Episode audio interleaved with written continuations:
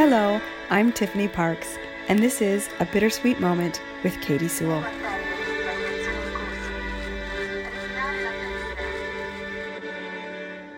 Hello, this is The Bittersweet Life. I'm Katy Sewell, and this is your midweek bittersweet moment.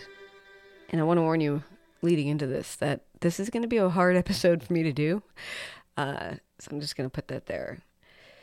So on Monday, we talked about the times in your life when things change in an instant for the worse. And we really talked about little things.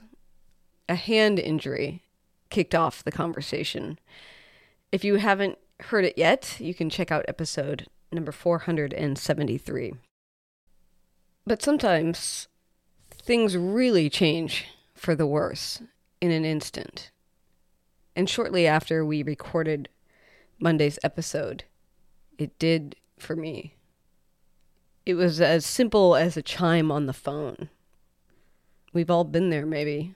Your phone chimes, you pick it up, you see what it says, and immediately your heart starts pounding.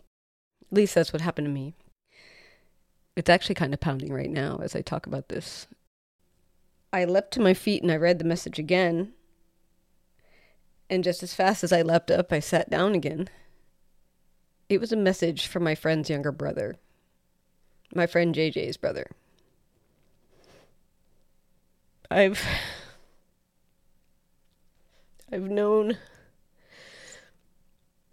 I've known and been friends with JJ for by my count 32 years. And yes, that does mean that we were friends when we still didn't understand a lot of what the world was made of.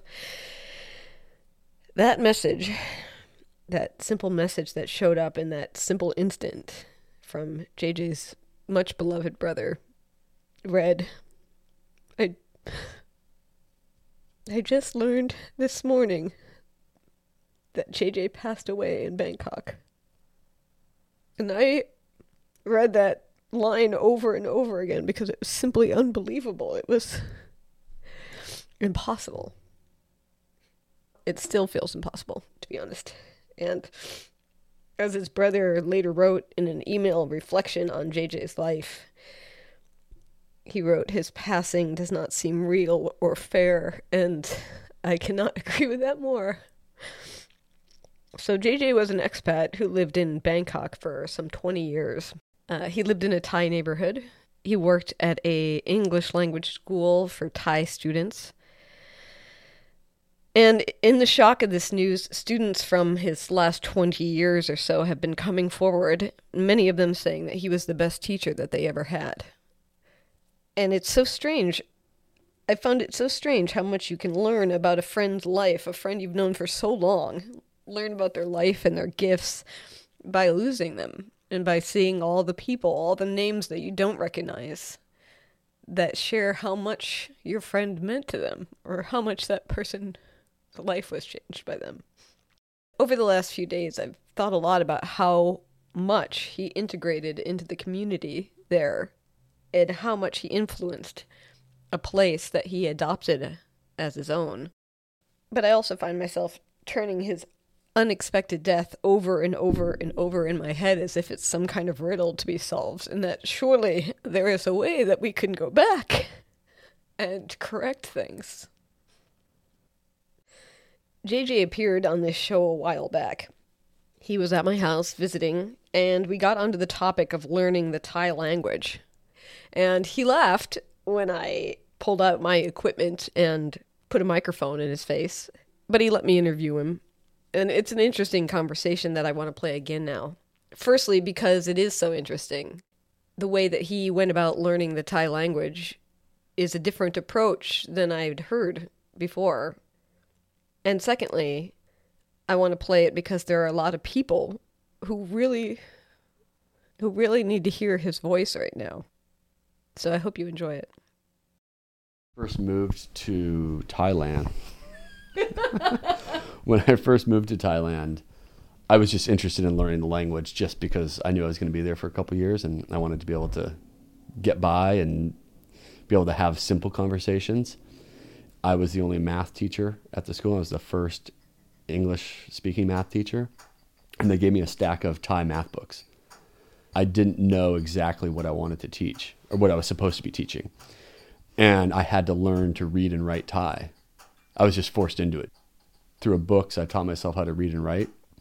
And then I could look up the math book and I could read it and any words I didn't understand, used online resources like an online dictionary. I'd be able to type it in and figure out what I was supposed to be teaching. And so through that, I learned how to read and write quickly, and that helped me learn the language much quicker. And then it was just not just personal curiosity, but just I didn't want to be that person that couldn't have a conversation with any of the locals. So was that I'm I'm sorry I'm recording this now, but I I, I it's good. Know, I, I can't even imagine being handed all those books and being like, "You're going to teach math, and here's a bunch of books in Thai." What was your first reaction to having to learn a new language to teach? Uh, well, I, I, taught in English. A, a, little background on the program is it, it was a program, an English program in a Thai school, and I was given you know the Thai books, which had all of the subjects and topics and whatnot in Thai. It was just another part of the challenge of teaching in a different culture to you know, a different set of students. So it was just part of the job for me, it was kind of a fun challenge, and I'm glad that I was forced to learn to read and write because I have friends that have lived there for 8, 10, 12 years that can speak very good Thai, but still can't read and write it. And the other thing about reading and writing Thai is that when things are, I think the word is transliterated from the Thai script into the Roman alphabet, there's no, uh, what is it? There's no universal, universally accepted system. There are some sounds in Thai that we just don't have those vowels. And so the way that they write them, different signs, different menus, whatever, for the same word in Thai would have different spellings. And so and so knowing exactly how to pronounce that word, if you're looking at the way it's written using the Roman alphabet, then you wouldn't know exactly how to pronounce it. Whereas if you can look at it in the Thai script, you know exactly what that consonant's supposed to sound like, what that vowel sound is, and whatnot. Does it help though? Once you can read and write in Thai, does it help you understand the Roman alphabet too? Or does that question not make sense? That like, for instance, I don't think that question makes sense. for instance, the name P H R E A W. Yes. Prow. Right. Yes. Um, I don't know if that's the best. Uh, uh let me try to think of a, a, a word that would, um, like uh, the word for meat. Nuh. Nuh. It's that E U A uh, some places would pronounce it UA, you know, nua, nuh. Mm-hmm. It's, it's one of those words where no matter how you write it using the Roman alphabet, you still don't know exactly how it's supposed to sound in Thai. So I don't know if I'm answering your question, but for me, just being able to read the Thai, I know exactly what the word is supposed to sound like. Whereas if I look at it in the Roman alphabet, chances are I'll know what it should sound like because I can read Thai and I understand it, but someone that couldn't read Thai would look at it and they could probably get it close if it was a good transliteration. For example, if you were to go to Thailand and read a menu or read a sign or directions or anything like that, some of the words you would pronounce horribly wrong because of the way they're written in English. Do a lot of your expat friends speak Thai? Yes, a lot of them do, but I'm surprised at how many people I run into that are foreigners that have lived there for several years that don't speak Thai. I have several friends that speak very good Thai, conversational Thai, to speak fluent Thai and have a conversation about anything. I have a couple of friends that can translate from Thai to English, and they do that for work.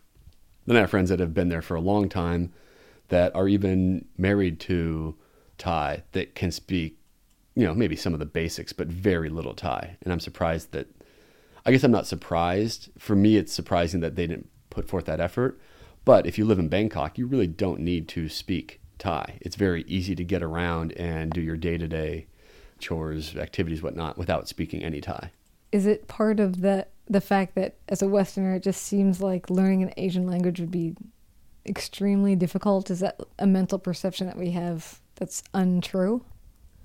Um, I think that learning Thai. So I studied French in high school, and obviously I'm at different times in my life where one I was forced to study a foreign language, but I had relatives that spoke French, so I was interested in it. Versus now where I'm, you know, a bit older and living in a foreign country where there's more of an incentive to speak Thai, I found that it was easier for me to learn Thai than it was for me to learn French. Now, some of that could be from the fact that I've heard that your second foreign language is easier to learn. I don't know how accurate that is, but because you already have an ear for a different language. But I think the grammar is somewhat simpler for at least speaking the basics. There's not all this conjugation that you have to deal with. We don't have any articles, masculine articles and feminine articles like in the French and Spanish and all that. I think that made it easier to learn the basics. But as I continue to study now, I'm realizing there are a lot of grammar points that I just haven't learned yet. And so I know that, you know, a lot of stuff that I say, while I can have a conversation with someone that speaks Thai and doesn't speak English, that what I'm saying is far from grammatically correct. How do you imagine you sound in Thai if you were speaking English? I don't even know how, how to answer that. Um, I mean, what do you mean by that? How do you? like, like if if I was a, a Thai person listening to your Thai, how would I feel like you sounded? Oh, I, I think, and I've been told this by Thais that my accent, my pronunciation is pretty good, but I don't think that I would ever be able to. For example, if I was speaking on the phone to someone, I'm pretty sure that every single Thai person knows that I'm a foreigner speaking Thai. I think I sound semi-Thai. Is that? does, that, does that work? But it's not as bad as me, beer here, please, now. No, I don't think. No, I don't think it's at. I don't, no, I don't think it's quite as bad as that. But you know, sometimes it might be close. Why did you pick Thailand? I just went there for a vacation, and at the time I was in between jobs, and I heard that it was a cheap place to travel. I'd been to Europe, I'd been to Mexico, so I wanted to do something that you know, was very different. So I chose Southeast Asia. Yeah, but it takes a lot to stay in a place. So what kept you there? I really liked the country. I liked the people, the culture, the food. Um, you know, just everything about living there. It was easy to live there as a foreigner. I'd quit my my job in the U.S., so there was nothing calling me back to the U.S. I started finding jobs as a math teacher, which I'd never done, but I really enjoyed, and so here I am, ten years later, still doing the same thing. Yeah. And possibly never coming back to the United States. Uh, I don't know. I mean, I kept saying I would I'll be back in a couple years, a couple years, you know, every two years.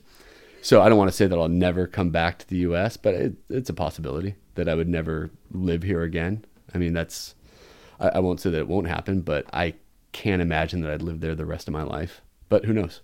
Why not stay in Bangkok for the rest of your life? I, I guess I don't have any plans. I think that's the better answer to your question. Is right now, I guess I could see myself living in Bangkok for the rest of my life, but I could easily see myself living in the U.S. again. What I don't know what I want to do, and I don't really want to plan for that. I had no idea I was going to be there for ten years, so for me to say I know what I'm going to do in five or ten years at this point would be foolish. How do Thai people, the Thai people in your community, treat you as a foreigner? I live in a very Thai neighborhood, so I think it's a novelty to many of the Thais that live there. But they're, I mean, they're very friendly, they're very outgoing, uh, very helpful if I ever need that. Sometimes I can tell that I'm a source of entertainment. it's it's the white guy walking down the street. You know, I get people kind of glaring at me, not glaring, but staring at me, and from my students, I've been told that we're respected and loved more than their Thai teachers because we treat them differently. And it's just a cultural thing as far as how Thai teachers treat Thai students versus how many foreign teachers treat Thai students. So I, I think it depends on the group of people that you're talking about as far as how they treat foreigners. Do you like having people look at you as the entertainment? I really don't care. I guess I can understand it because in Thailand, especially once you get out of the city or you get more Thai neighborhoods, they don't see a lot of different ethnic groups. When you walk into a store or something like that, you'll hear farang, farang, which means foreigner. And it would be similar to us, for example, in a predominantly white neighborhood, if a Chinese person were to walk into a store and all of a sudden everyone's like, oh, look, a Chinese person, a Chinese person. It was really weird at first, but now I'm just kind of used to it. But just things that wouldn't be taken too well here in the US. I'm pretty sure that would not go over well here. Do you think it'll be weird to not be that person? I mean, I, that was totally true to my experience too. Is half of being an expat and particularly for me, a brand new one was being willing to be the clown in the situation. I mean, you've been there for so long now. Do you think if you were to come back here, it'd be strange to just blend into the masses at this point? I no, I don't think so. When I come home for long visits, people always ask, you know, my friends in Thailand or friends here say, "Oh, you know, do you have culture shock coming back here?" And I've never experienced that. I I don't know why. I mean, when I come back, it just feels natural. When I go back to Bangkok tomorrow, I will feel like I'm going home and everything will be normal. And but when I come back here, eh, I think the longest that I've been away from the U.S. was probably two two and a half years. When I came back after two and a half years being gone, it just seemed natural and normal, and there was no culture shock. So I don't know. I've I have had other friends that have experienced that. Everything was so different, but I never did. Is there something about the lifestyle over there that you like better than over here? Yes, and there are things that I like better about the lifestyle over here. One thing, just the day to day life, is the accessibility to amazing food. Whether I'm getting food from a street cart or a nice restaurant, any at any point of any day, I can get an amazing meal for dirt cheap, and it's really, really good food. That's I think that's it's kind of a weird thing to say, but I think that might be the one thing I'd miss the most if I ever do move back here. How great the food is.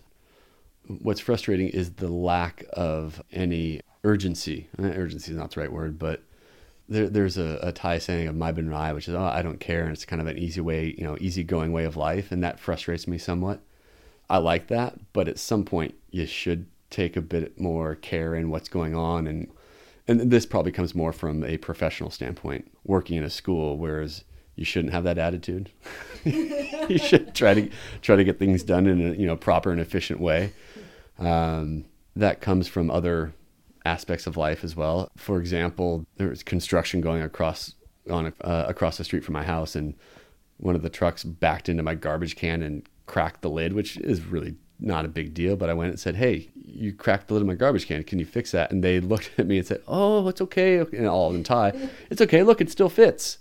It was just that that attitude of ah, who cares? And you know, these are minor little things, but I can't think of any specific exam, more specific examples. But that happens all the time and it can be frustrating. Because you're used to having people actually respond. Oh, my garbage can is broken and the city of seattle brings you a new one.